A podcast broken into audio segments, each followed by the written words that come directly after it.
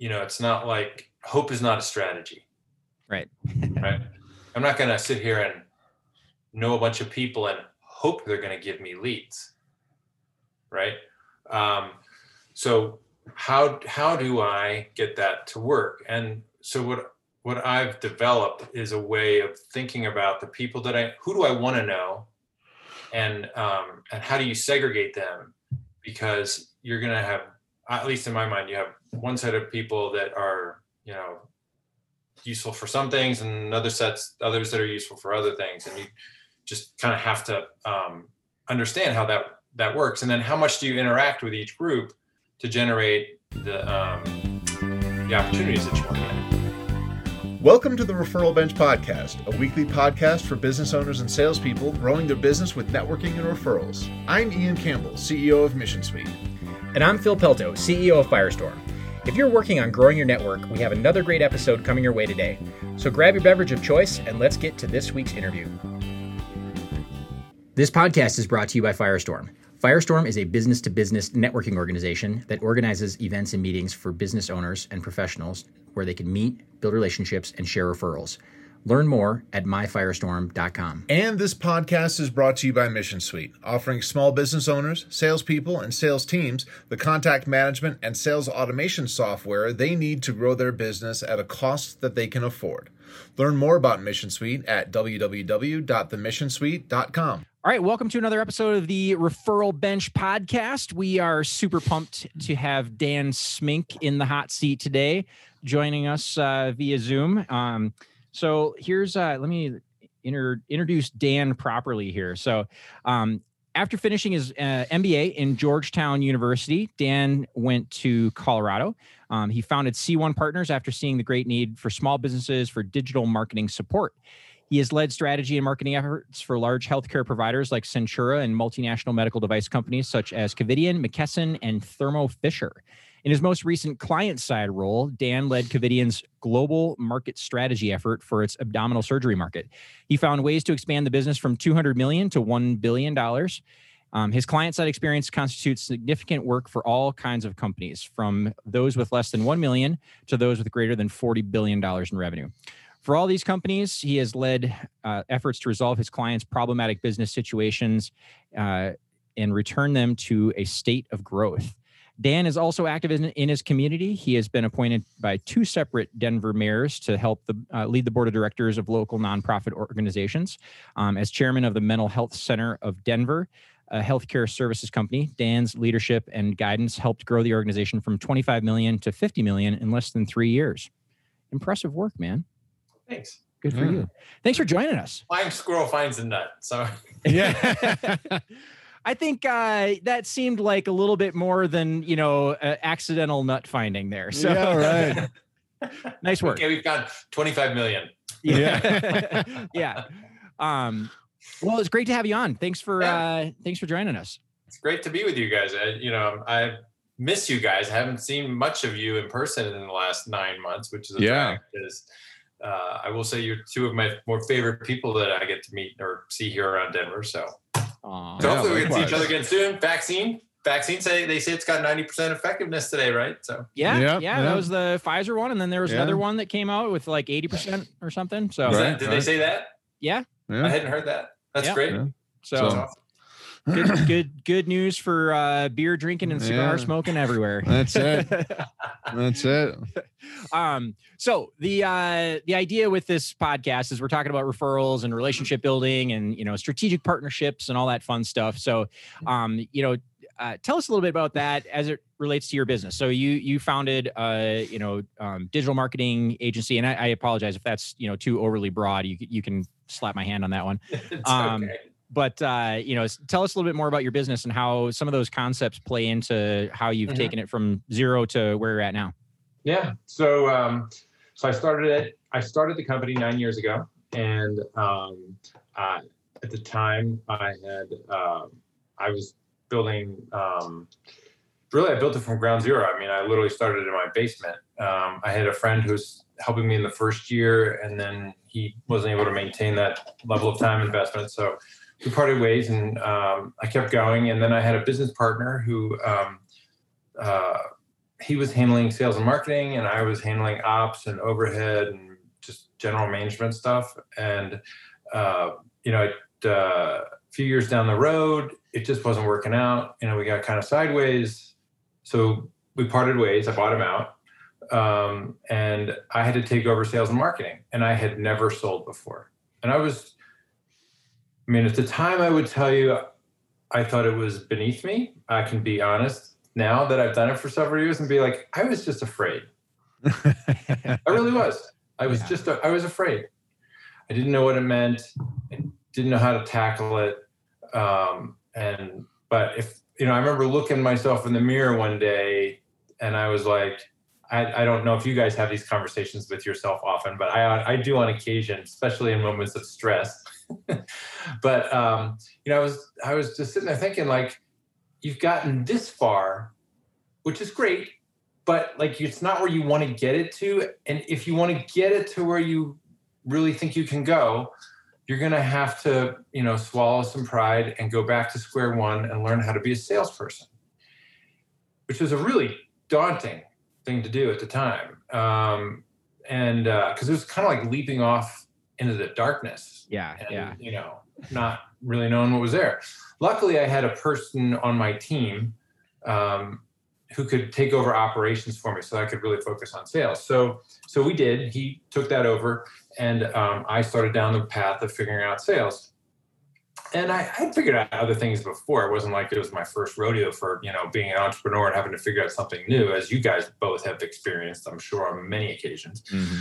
um, you know but it was it's probably been the most complex thing i've done easily the easily the most Mhm. complex hardest thing i've had to learn and figure out on my own um, so uh, so i you know i was just reading voraciously online getting books and um, uh, a few months in um, i was realizing like oh sorry and i should back up so we used to generate a lot of leads through our website we used to rank number one for for um, terms that uh, generate a lot of leads, like Denver SEO and SEO Denver and things Mm. like that. And we and back then, uh, and so we used to get a lot of traffic to our website. Um, and but back then, you could actually um, uh, severely damage somebody's organic search by doing what's called a negative SEO campaign, basically creating these spammy links that come into the website and then the site drops in rankings. That happened to us twice. And it's a significant investment to get yourself to rank in organic search. And so, you know, we were like, oh, geez, we do well. And then our competitors basically slam us. Um, and uh, you can't figure out who it is. Um, but so we were like, well, that's not really working. That's kind of a it's been a lost investment twice. So, um, so I'm sitting here going, well, you know, the, what we would normally do isn't really, you know, sustainable, um, and it's expensive, uh, and we weren't seeing the kind of leads we wanted. What else can I do? And I came across some things that said um, that uh, referral generation is an effective way to grow your business, and you need to network. Well, at the time, my network uh, was uh, a remnant of my work in medical device. And Mm. so, like, so my joke was, um, so I knew doctors and you know researchers and medical healthcare people all around the globe. And so my joke was, if you needed a um, a good abdominal surgeon in Amsterdam, I, I was your guy. I could I could make that introduction for you like that. If you need an attorney in Denver, I had nothing for you, right? So, you know, it's kind of like politics are local, sales is kind of local to your market, right? And so your network might work in one space, but it doesn't necessarily work in another one. So I needed to develop a new network. Um, and so I joined some networking groups, Firestorm being one of them. That's how I got to know you guys. Um, created my own, and I built a network of people um, uh, through that, you know, that now numbers in the hundreds um, of people who serve small business, consult to small business, are small business people um, across the Denver metro area, Front Range, and um, and from that, I've been able to generate a steady stream of new client introductions and grow my business. And so that, along with being trained in um, in sales through Sandler Sales Training, which Phil, if I recall correctly, you are a trainer. You were a trainer I was, yes. in Sandler. So you've worked at Sandler. So the the um, the referral lead generation methodology that I developed, along with the sales training that I had, I've tripled the business since I exited my partnership. That's Nice. awesome, man. Yeah. That's pretty significant. So yeah, so it's been you know it's been successful, and um, and I will say the other part about it, it's made sales a lot of fun. Yeah. Yeah. You know, I mean, I'm, Right. I was I was not kidding when I said I got you know you're two of my favorite people to hang out with. I I, Right. I love hanging out with you guys, and I don't get to see you guys as much anymore. But like, it's one of my favorite things about doing this is it's I have, um, as I describe it to people, I have a new tribe that I have developed around Denver from all the people that I've networked with, and I have, um, you know, it's just it's just fun going to to business events now because I I'm not I mean okay I'll I'll get work done there but I get to see all these people who I really enjoy and catch up with them you know see if there's a way I can help them. You know they're usually most of them are happy to see me maybe not all of them. But uh, but you know like I have this group of friends I didn't have before uh, which I find really nice. Yeah. No, it's so much easier to do business with those, you know, Right. people that you know you have a relationship with that you Mhm. like and you you like hanging out with because, um, you know, I, I I always say, you know, cold calling is punishment for not networking, and I love that line by the way I think that's such a great great line yeah, it's and it, you know, it's not.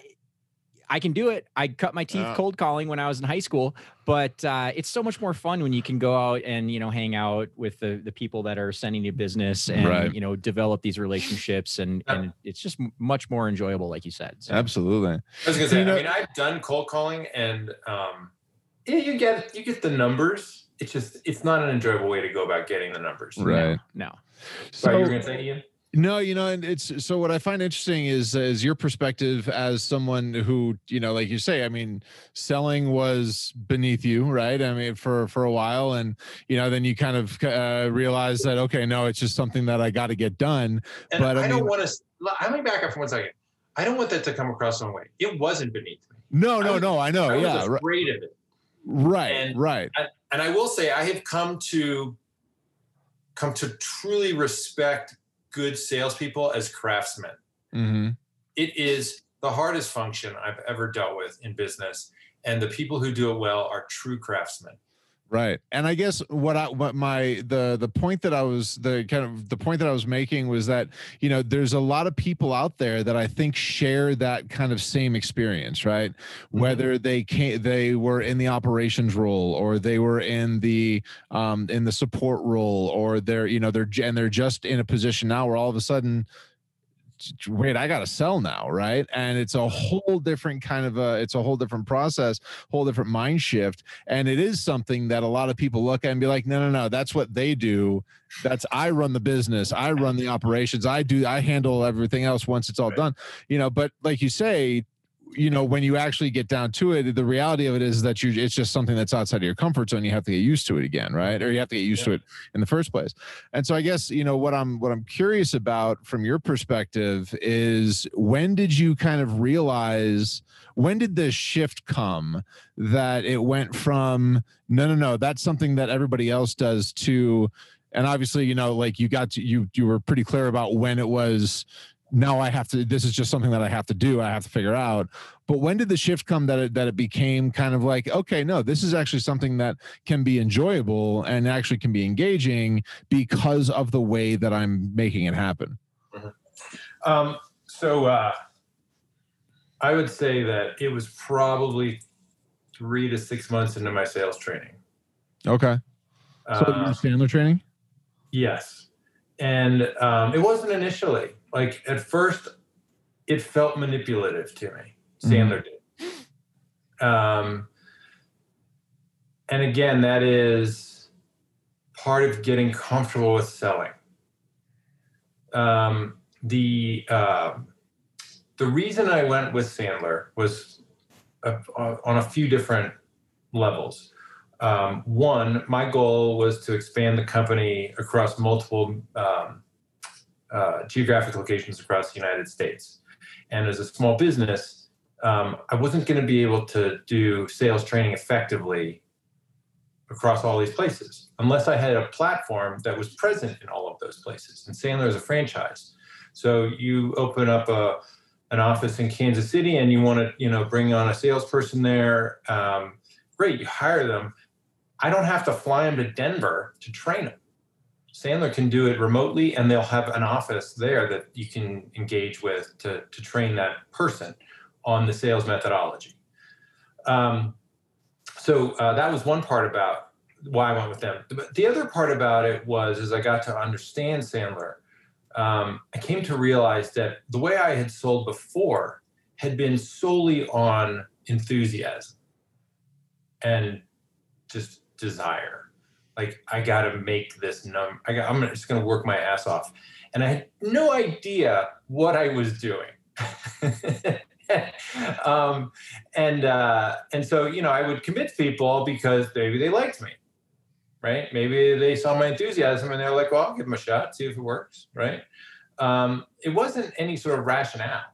Um, Sandler and I think any good sales process, and so I don't think this is necessarily specific to Sandler. You guys may think, Phil, you may think differently, but I'm you you've been, you know, close to many different sales methodologies. So I, yeah. I would I'd be curious what your thought is, but my belief is that a good sales methodology that is customer focused um, takes the customer's interests and makes them the priority, right?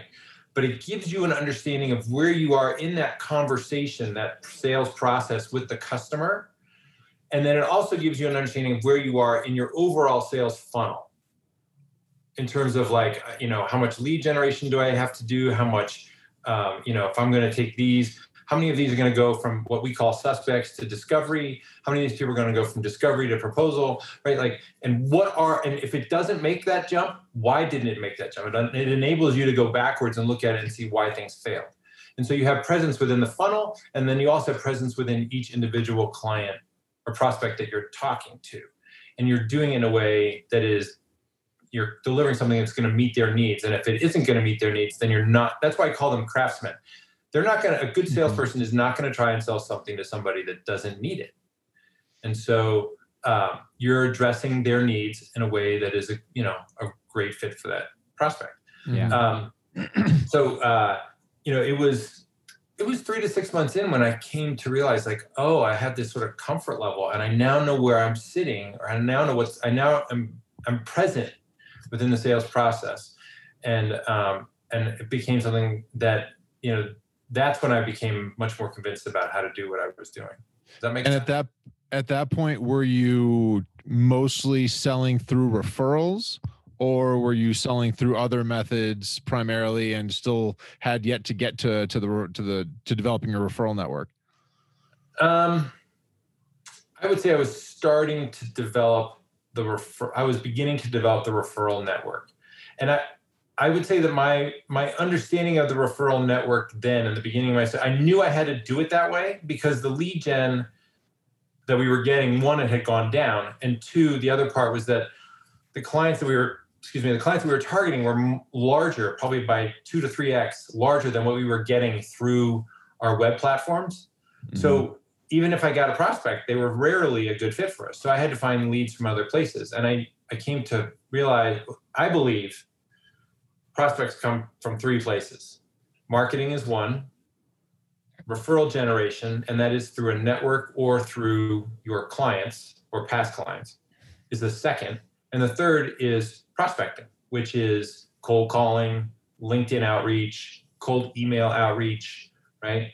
Mm-hmm. So those three places. So marketing wasn't working. So we had to develop it from the other places. And I didn't have a prospecting engine. So guess where my leads were going to come from? Referral mm-hmm. generation. So if I got to get pretty much everything from referral generation at that point, how was I going to do it? Right? How do I if I and I don't have a tribe? Remember, I, I can get you a, I can get you a surgeon in Amsterdam, but I cannot. I don't know anybody in Denver, right? But in who doesn't need a good abdominal surgeon in Amsterdam from time to time? you yeah. know, everybody, everybody's got what they need sometimes, right? right. Got you covered, man.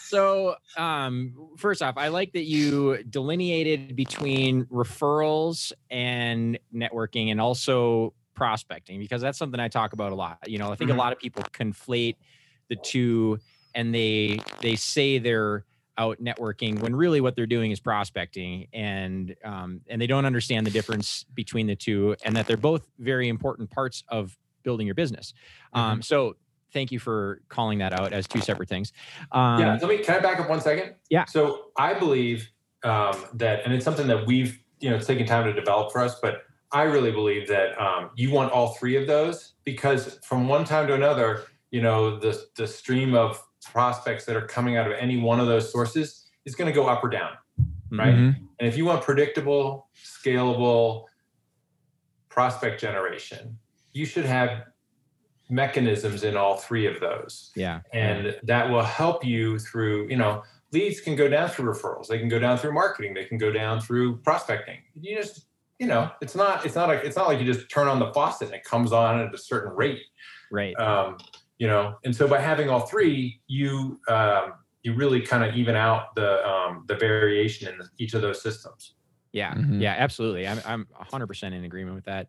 And what I I wanted to dig, dig into that a little bit more, um, and it's interesting you use the faucet analogy because um, there's actually a Harvey Mackay book called "Dig Your Well Before You're Thirsty," and Mhm. it talks about you know cultivating those relationships and making sure that you have them to a level where you know you can go to the well, um, you know when you when you need to, um, Mhm. and you're not you're not doing Totally. immediately. Um, but I wanted to ask you, you know, obviously the sales aspect and the sales training um, portion that you talked about, you know, that Sandler is a system. You know, it's it's a framework and a structure for you to have a common language with throughout your organization and to Mhm. understand where you're at in the process. Um, What have you done? Because I think you you've done a good job of this. What have you done to put that similar system and framework in place with your networking and relationship building things? Yeah, good, great question. Um, because uh, to me, you know, it's not like hope is not a strategy. Right. right. I'm not going to sit here and know a bunch of people and hope they're going to give me leads. Right. Um, so how how do I get that to work? And so what what I've developed is a way of thinking about the people that I who do I want to know, and um, and how do you segregate them? Because you're to have, at least in my mind, you have one set of people that are you know useful for some things, and other sets others that are useful for other things, and you just kind of have to um, understand how that that works, and then how much do you interact with each group to generate the um, the opportunities that you want to get. So this is an interesting point because one of the things that we do talk about a lot is building systems for referrals, right? And that's we've talked about it in any number of the other episodes that we have uh, that we've done here on the podcast. And what I find interesting is that you know with Dan specifically, he was talking about the fact that he takes his different groups of people that he knows and kind of segments them into different buckets, right? So he knows people that can help him find clients, people that that can help him find other resources, or you know maybe be his uh, uh, uh, another asset to his clients, things like that. And you know it's something that people don't necessarily talk enough about is that you know not only finding your ideal client profile, but also figuring out you know what you want from them and what you can actually uh, and and what you can give back to them as well. Yeah, I think that's a that's a great point, and you know, it's I I think we do this with friends. You know, you have different groups of friends. You know, you've got friends that you go rock climbing with, or hiking, or camping with, and you got your friends that are don't want anything to do with the outdoors, and they just want to go hang out and you know lay on a beach, or or you know go to the movies or play video games or something like that. And so you know you've got these different um, aspects of your life that you need fulfillment in. And I think building relationships with different people that can um, provide different benefits for you in your business is no different than that. So yeah, this is a that's a great point and something you need to build some strategy around. To generate the um, the opportunities that you want to get. Mhm. So uh, so the way I look at it is, uh, uh, I have two groups of people that I consider to be my network. Um, one are my power partners, and the other are my referral partners. And my power partners, and you guys probably have similar names. I don't know if these are the same names or not, But um, my power partners are people that I say are in what I they're what I call my it's what I call my functional value chain. If that makes any sense, it's like that's I've just conflated like two jargony business terms into one. But like, um, if your function is like sales, marketing, finance, HR, whatever, right? Um, my functional my functional area is sales and marketing, right? I want to talk to people who are in sales and marketing. I'll get to why in a second. And then I look at them as uh, I'm in a value chain, meaning there are some people that are upstream from me that are more strategic, mm-hmm. and there are people downstream from me that are more tactical. Ours tends to sit kind of in, we just kind of sit in the middle. Like if I was a strategy consultant, I'd be at the upper end of that value chain, right? If I was just a freelance web developer, I'd be at the bottom end of that, or be at the other end of that value chain, not the bottom, on the same level. Yeah. it's side to side, not up and down. Yeah. Right. it's just all my web development. Yeah. anyway, so um, uh, but so that's your functional value chain, and those are your power partners. Because and the reason they are your power partners is because they are closer to the same problem you're solving for the client. They are also I'm solving a revenue generation issue. Right? Everything that I'm doing for the client doesn't have to do with cost reduction, doesn't have to do with making their employees happier, doesn't have to do with you know some other um, area of, uh, of a business that um, you know it has to do we deal with revenue growth and trying to hit that revenue goal or exceeding whatever the revenue goals are mm-hmm. um, i want to talk to people who are already doing that because they are very aware if their client or somebody in their network is having that problem and i can fill and i can help fit, solve that problem right?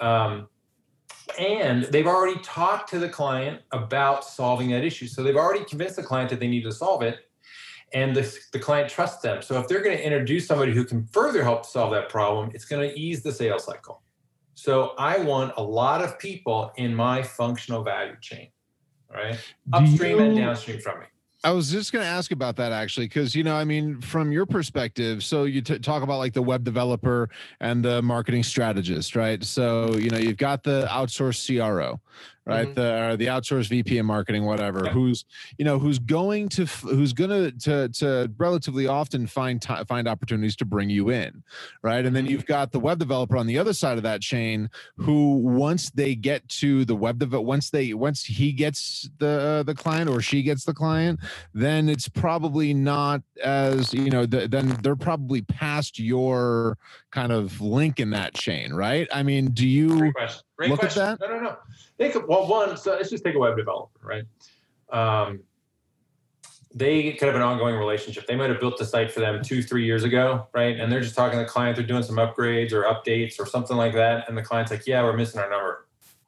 A web guy's like, "Oh, I know somebody. I'll help you. I'll help you fix that." Okay.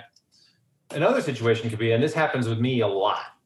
Somebody comes in and they're like, because we do web development too, but um, they're like, I need a web developer or uh, I need SEO. And I'm like, I talk to them and I realize, hmm, you have no idea who your target customer is. You don't have a marketing strategy. Um, I, I, we are having a premature conversation at this point, and you really need to talk to somebody who is a strategist who's going to help you figure out that marketing plan, help you define who that customer is, how are you going to message them, right?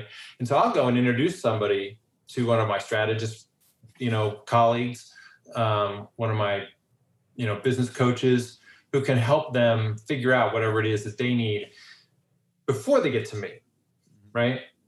I mean, talk about how to make friends, right? Like, sure, I, yeah, right. I go give them business, right? Well, what are they doing it when they're done with their what they're doing? They just hand it right back to me, right? Right. Um, and um, and they also hand me other business as well. So I do a lot of upstream referral because the client needs it, and because it also it's you know it's one of those things like it comes back tenfold. I do somebody. I also believe this is a philosophical thing that when you're approaching referral generation and networking, it's a give to get ethos. Mm-hmm. If you go into this thinking about what am I going to get out of this, it's not going to work. But if you go into this thinking, how can I help these guys? Right? How can I help this person? then you you know you get paid back many times over for doing for doing those things. So I I love the opportunity to upstream referral, and I look for people who are downstream for me who have that same attitude.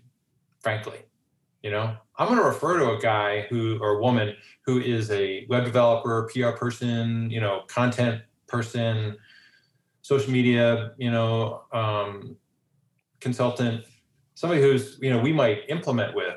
I'm going to refer to them more if I know they're going to send me stuff when when something comes to them, than if for somebody who doesn't think that way. And So, for, oh, sorry, go ahead. Go ahead. I was just going to ask for people that are maybe new to this, right? That are that haven't, you know, because I mean, I know that this is something that the three of us, uh, the mindset the three of us share, right? Right. That that you know that we we're looking for a give to get situation, but for uh, but for people that are new to this, that that maybe don't really get the concept of give to get, right? And just say, well, I mean, how much do I have to give before I can finally start to expect to get? and how do i identify those people that have that kind of a mindset because if i'm looking for those people into to, as the ones to put in my network then i got to be able to identify them how do i identify how do i identify the people that have that mindset so that i'm focusing my time correctly Mhm. Well, I, you know, I personally feel like actions speak louder than words. Um, you go into a relationship and um, you're not going to know right away. They could say all the right things. You never, you're not going to know. It's going to take some time. Um, and that is also another part about this, uh, about referral generation that um, I didn't realize, you know, what it was going to take. Um, but um, you know, like paid search, like if you want to run paid ads, I can get you ads in less than 30 days, right? Referral generation is going to take time. It's going to pay off much better in the long run in terms of the relationships you have, all the other things that come along with it.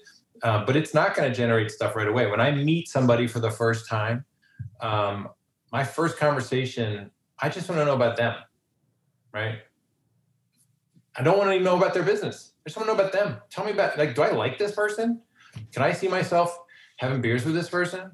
You know, could I see myself watching a ball game with this person? Could I see myself, you know, doing, you know, some play tennis, go for a bike, you know, something that we both like to do, you know? Um, could I see that? Um, and if I can't, eh, I'm really not, not interested in the next conversation, right? Then I want to know about their business, right? Are they good at what they do? Have they been through a business cycle? Do they know what it's like when you know shit and fan become one? Um, do they have a network? Um, do they have a client base that you know would fit with you know who I want to talk to? Right? There's all these things I want to know about their business because I want to be able to refer to them. And if I don't, if I can't trust, because they are an extension. When they become part of my network, they become an extension of my brand. mm-hmm. And if I refer a client to somebody and that referral craters on them, that comes right back on me. Right. And now I am lowered in the eye of my client or my network partner who I have sent to that person. Right. So it's really important that I like this person, I trust this person, and they're good at what they do. So they've got to have some experience and they've got to have a network that they can share with me Mm-hmm. right? So there's a bunch of stuff that you got to kind of check out and feel out. So I usually talk to people two or three times before I start making any introductions or ask them for anything uh, from them. Um, so uh, I, does that answer the question? Yeah, I think so. I think so. I mean, not for nothing, but it sounds like you go through a one-on-one version of the Firestorm presentation schedule. Yeah. Oh, Phil was one of my teachers. I'll be honest. No, when I so when I started doing this, I had formed a couple groups, um, or I'd been invited to a couple. I'd been invited to a couple groups. I was so I was in a couple informal networking groups, and then I started my own. And then I met Phil, and I was like, "Holy smokes!" Phil has figured this thing out and figured out how to make it into a business. And I was like, God, that's brilliant. I mean, it was one of my favorite ideas. And so I, you know, I was in Firestorm, and um, I learned some great things from Firestorm. You know, and um, I think a lot of it was because Firestorm aligned with with me and the way I look at things. Mhm. But then, you know, Phil had thought this thing through. He's been a salesperson since he was like 17 years old, right? When that's I was gonna say I think younger than that actually. Officially 16, but if you really want to talk, Yeah. like third grade, probably. So. yeah, I'm sure there was like I'm sure you were pitching your mom on some idea. yeah actually actually what it was uh and you know some people know this but uh i uh i sold fireworks on the Like, what was the pain point with your mom? That's what I want to know. What was the yeah, pain- yeah, yeah. Oh yeah. Oh yeah. My first ride in a cop car was in fourth grade. Uh, for selling fireworks. Oh, that's awesome. Anyway, Man, that's great. um, oh shoot, I got down a rabbit hole and I had a question I was going to ask you. Oh, oh, it was actually it was a comment. Um, I uh, I'm going to steal a Mr. Miyagi quote, and it, he said, uh, "When the when the student is ready, the teacher will reveal himself." So appreciate. Well, you. I will say, like you know, I I learned so much from from Firestorm. I mean, um, and I honestly use. Sorry, that's my dog. Um, I use a lot of those those ideas, you know, in things that I do as well as in other networking groups I'm in. You know, so like Yeah. um, referral generation and stuff like that, and things to listen for. Sorry, you were asking a question about um, uh, when the when the student is ready, the teacher will present Yeah, right. and Yeah, then yeah, yeah, um, it's uh no i'm glad i'm glad that uh you know you you've uh taken some some nuggets out of uh you know what what you you know got out of firestorm and are carrying it on uh in other places so um what are what are some of the things you do to nurture those partnerships that you have with you know all your all the people in the in the you know value chain Yeah. So um, I have a uh, a little tracker that I use Mhm. on a daily basis. It sits on my screen, um, and um, I'll actually share it with you guys so you can see it. But um, so this is my lead tracker, and it tracks meetings that I have with people, and it basically looks at um, if I had a meeting with somebody. uh, no, sorry, wrong one. That's my lead tracker. It's not my meeting tracker. I want to show you a different one. Um, in it, I have intros given, intros received. So, like, I'll meet with somebody, and am I giving an introduction, and are they giving an introduction to me? And I track that. Does that make sense? mhm. And so it's very intentional. Like, I mean, I'm going into a conversation with somebody and I'm like, who can I introduce you to? Like, what are you trying to do? And I actively think that way before I ask them for something.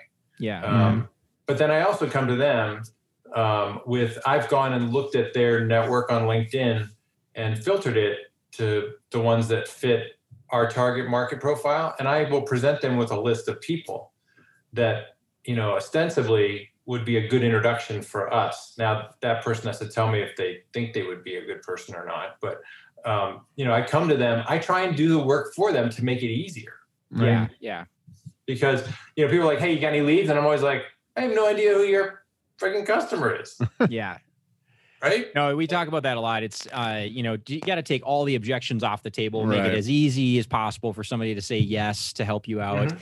and Yeah. yeah, such a huge deal. Absolutely. Yeah. So it's you know it's it's um it's it's somewhat it's labor intensive, right? Um, but it's also something where you do that kind of stuff up front, and it makes it easier on the person. I mean, the other thing I do is that, uh, and this is a Sandler tool, is an introduction script that I give them to make the introduction for me.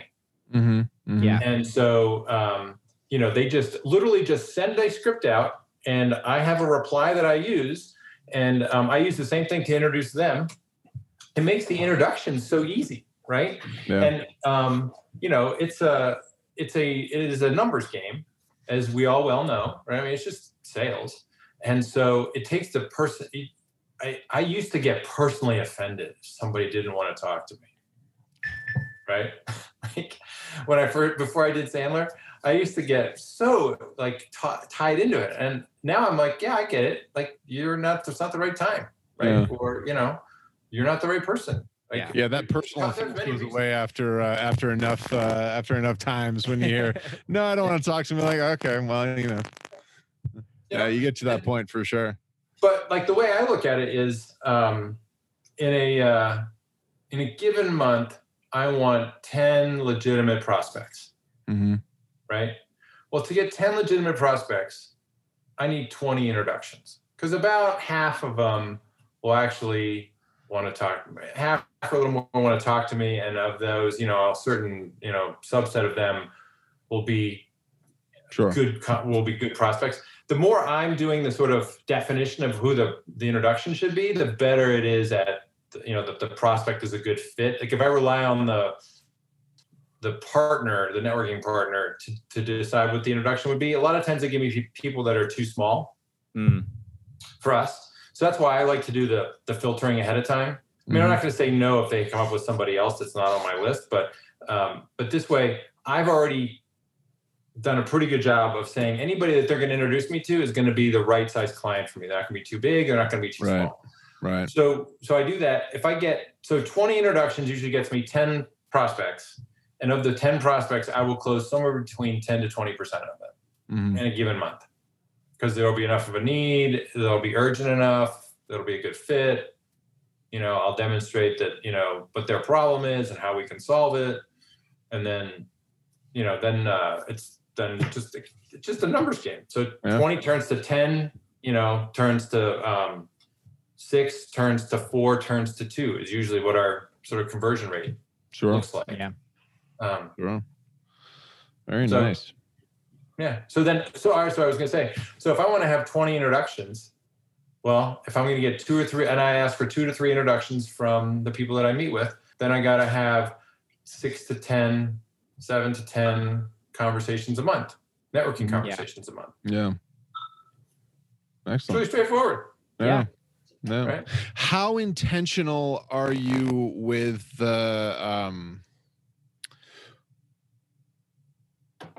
I completely you know what I completely lost my train of thought on the on the question that I was at that I was going to ask you. Um So you know, parenthood does that. That's Yeah, a right. normal. It's a normal side effect of becoming a father. yeah, right, right. Good to know. Good to know. That and the Uh, combo with uh, turning 40. You have no excuse. Yeah, I know, right? Exactly.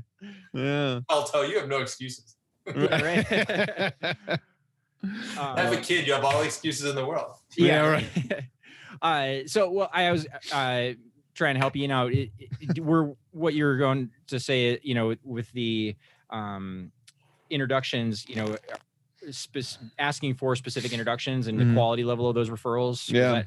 Kind of where you're going with that. I, I think so. Yeah. So you know, as far as uh, t- I, I mean, honestly, I don't know anymore. Uh, I've completely forgotten that question. But uh, but I guess you know, uh, to that point, you know, when you're looking at these, uh, you know, are you?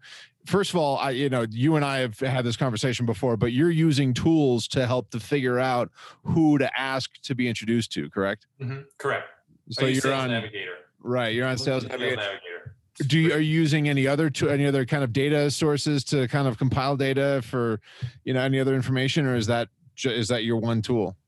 Uh, it is a podcast, so they cannot see me shaking my head. No, uh, that is my that is my main tool that I use. Like we've used um, some other tools to create lists, but I don't do this kind of outreach with those tools. Um, Okay. Yeah. You know, for the referral generation, I want to know who their network is, and then I want to be able to um, uh, narrow it to ones that are the ideal fit for us Mm-hmm. um, what I was gonna, the other thing I was gonna say was, let's say I do this seven to ten, you know, conversations a month.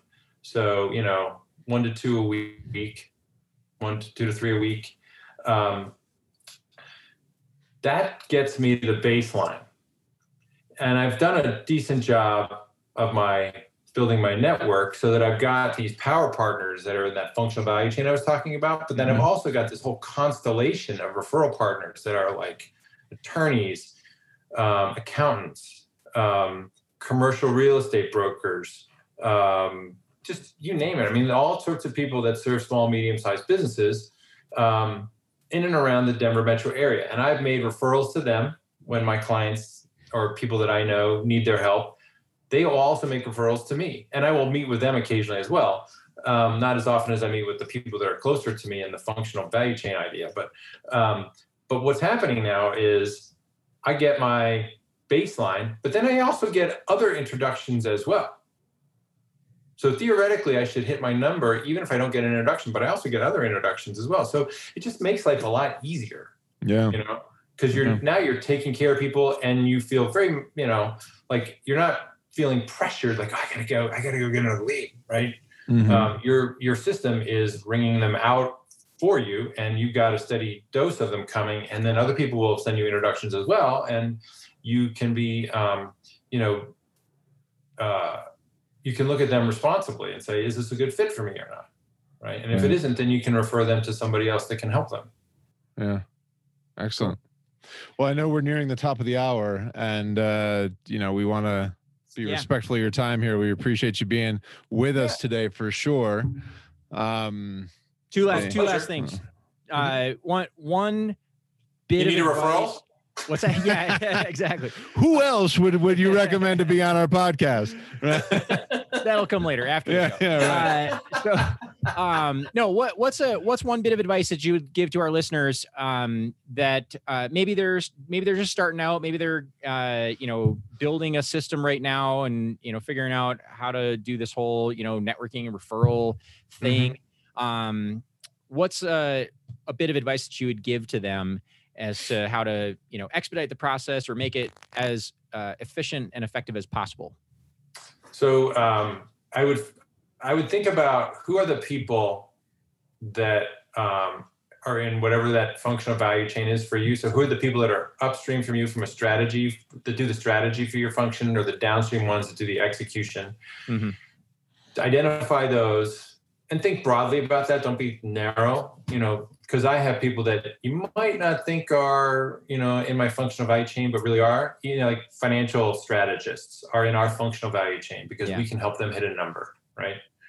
Um, so um, so that it would be that that gives you a really good idea of the people you want to talk to a lot Yeah. and those are the ones i would want to start building my network with with you know not that real estate brokers and i can't find common ground or you know ways to share networks it's just less much less successful for both of us so um so i would those guys are people that are not that closely related to you are a lower priority. Find those ones that are closely related to and make them a priority of building out a network where you have, I would say, three to five of each of them. Mhm. Right. So let's say there's six to 10 roles in a that you think are sort of related to what you do. Go find three to five people for each of those six to 10 roles and then meet with those people every two or three months. Yeah. Right. Um, the second would be to um, join a group like a Firestorm, or Strategic Connections is another one. Um, I'm in another group called Accelerant. Um, these networking groups that are that are not lead gen focused, they are pay it forward focused, will be just you know just a wonderful way to jumpstart um, a uh, an effort like this. It will it will give you you know a quick start with a lot of people. So those would be my two sort of pieces of advice. Cool. Thanks. And then, all right, last thing, where can people find you if they want to Oh, reach out or? Yeah. So c1-partners.com. Uh, I'm on LinkedIn, but c1-partners.com. Um, our phone number is 303-501-1821, or you can email me at dan.smink at c1-partners.com. Sweet. Awesome. Yeah. Thanks, man. Beautiful. Well, Dan, thank you so much for being on the podcast today. Yeah, pleasure as always, guys. Good luck with everything. I hope to see you again soon in person. Right? Yes. Absolutely. Here's Alrighty. hoping. All right, man. All right. Thanks, Dan. See y'all. Bye.